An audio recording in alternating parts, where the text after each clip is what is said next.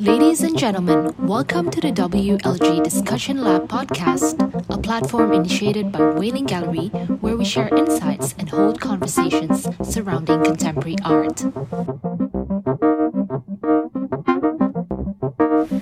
Hi everyone, welcome back to the WLG podcast. This is the second chapter of our podcast series on Malaysian contemporary artist Ivan Lam's journey. If you haven't had the chance to, feel free to listen to the introduction in the first episode to understand about his early practice.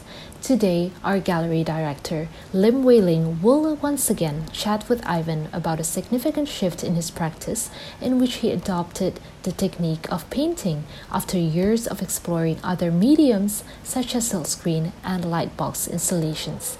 You will hear from the artist himself on how his practice of silkscreen influenced the way he paints. You will also learn about some of his major works, including the massive portrait work called The First Truculent Argument Between the Aloof Gaze and the Astute Disposition, done in 2007. Without waiting any longer, let's hear from Ivan and Wei-ling.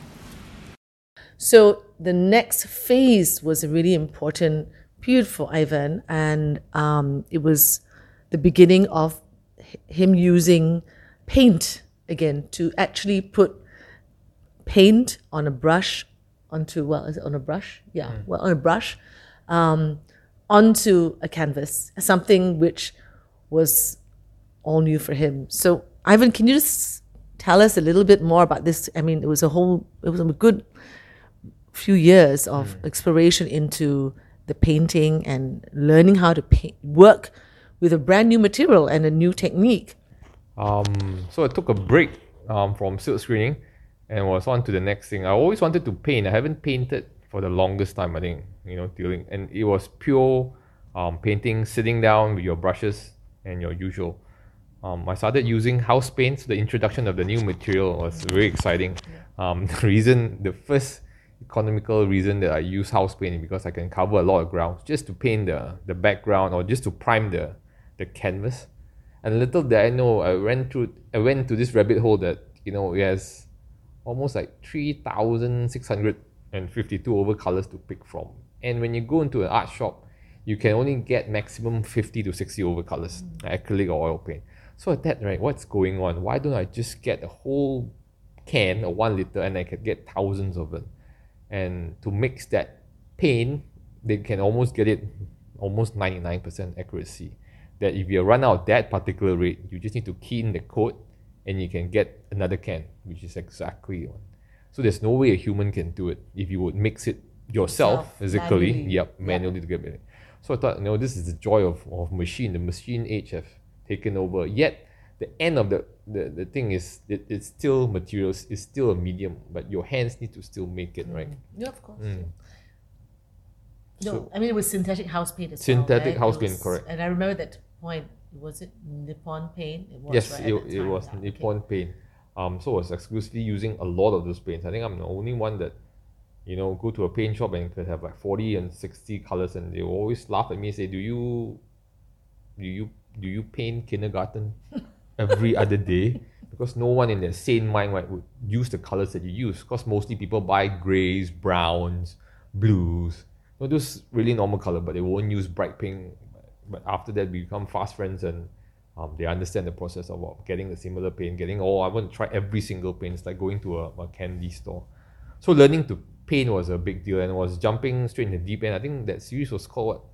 after, after all, all, these years. Yeah. Yes, after all these years of not painting. So that was the, the impetus of that, that title. Yes. Um, sitting down and have huge canvases, eight by I don't know how big are they, six by eight feet, and not knowing what you're doing, right? And then figure out. So it was like really painting by numbers.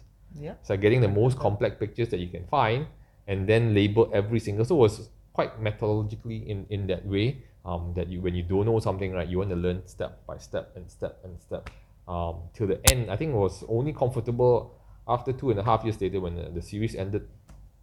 Well, it's a long time. That, that I remember that. It was just physically um, quite challenging to finish a canvas in, in three to six months' time. So it took a long time to actually finish that series. But I think towards the end you can see the shift from the first one, the sushi, the sushi bar. What's the first one? Yeah, all the way down to the heavens. I think right where where the, the strokes become looser, the confidence level um came back, and you know I thought wow, you know, and the background of that story was uh this star-crossed lovers, so it was interweaving, you know, uh, your what's going on in your life, and also having this um this this star-crossed love love stories like this rock rock opera that was going on as, as a background and, and painting like those Hollywood set where they paint huge um, canvases and, and the actor and actresses were just be- behind it. So it was quite you know hitting a lot of milestones um, on that particular series.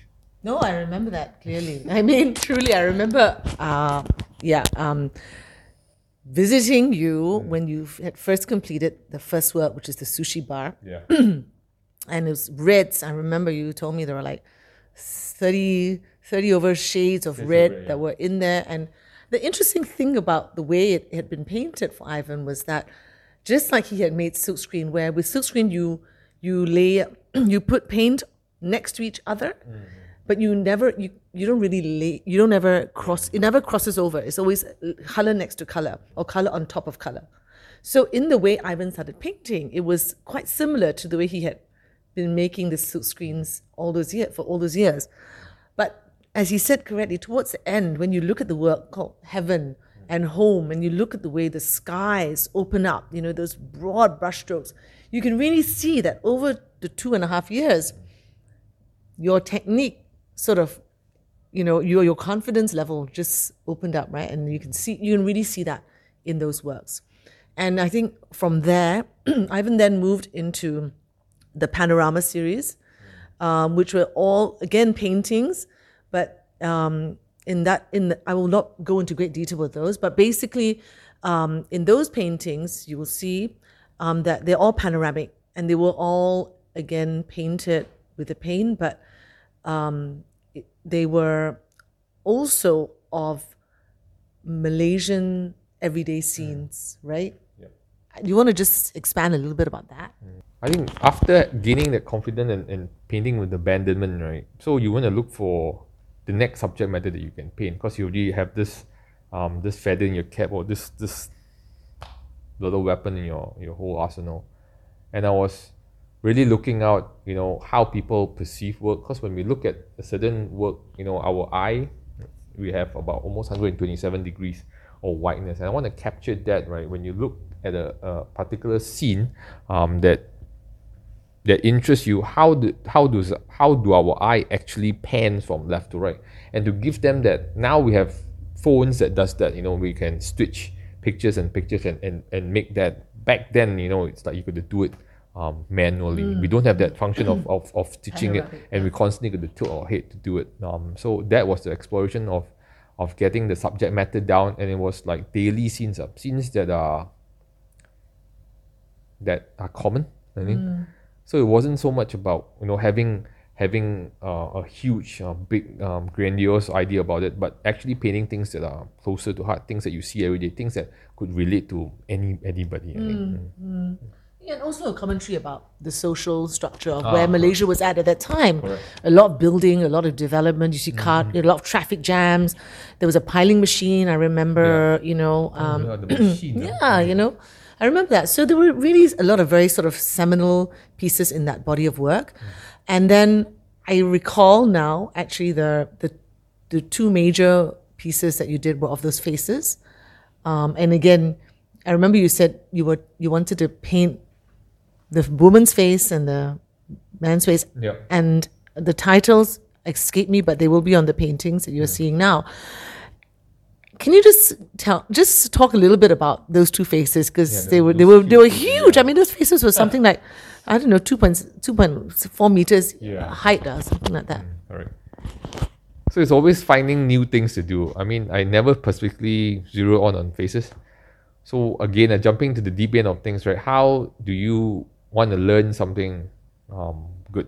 So you, you find the biggest. I, I got Eiffel Chong, which is a very famous photographer himself, um, to pose, and we- start, you know, going to the, the dark room and, and then figuring out what's the best way to get from a photograph of himself, uh, and then making into a huge um, painting And the only thing difference is I totally took away colors because I was using it quite crazily. Like I have thousands of colors. So I thought, why don't we just do some black and white work? You know, totally flip the script and, you know, we just have a range of um, 12 um, gradient of, of grays or black to white and let you see how you work with that. Um, and it was done. I think that the thing with painting portraits or portraits of people, right, you cannot help because you have known this pe- this this person for X amount of time, and you any little thing that you detect that's slightly off a degree, right, you will know that well, what happened to your nose, what happened to your eyes, right? So it's really getting into the accuracy of of the, the, the eyelashes, the, the, the smile of the lips, right? And it's so different and it becomes quite personal. I think when you when you have an eyeball that's as big as your face looking back, and you constantly got to step back um, to check measurements. So it, it's a bit of that. You want to get close to pain, but yet you want to stay far away to get the accuracy down.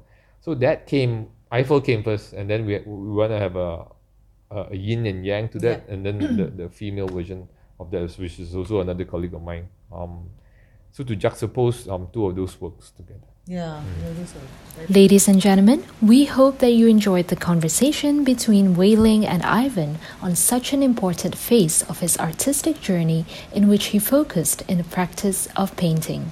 To learn more about the evolution of the artist's practice and how he first adopted resin as a material that his work is known for until today, tune in into our next episode. See you! Thank you for listening to our podcast. On our next episodes, we will be sharing more topics related to art and collecting. So be sure to follow us to find out more. See you!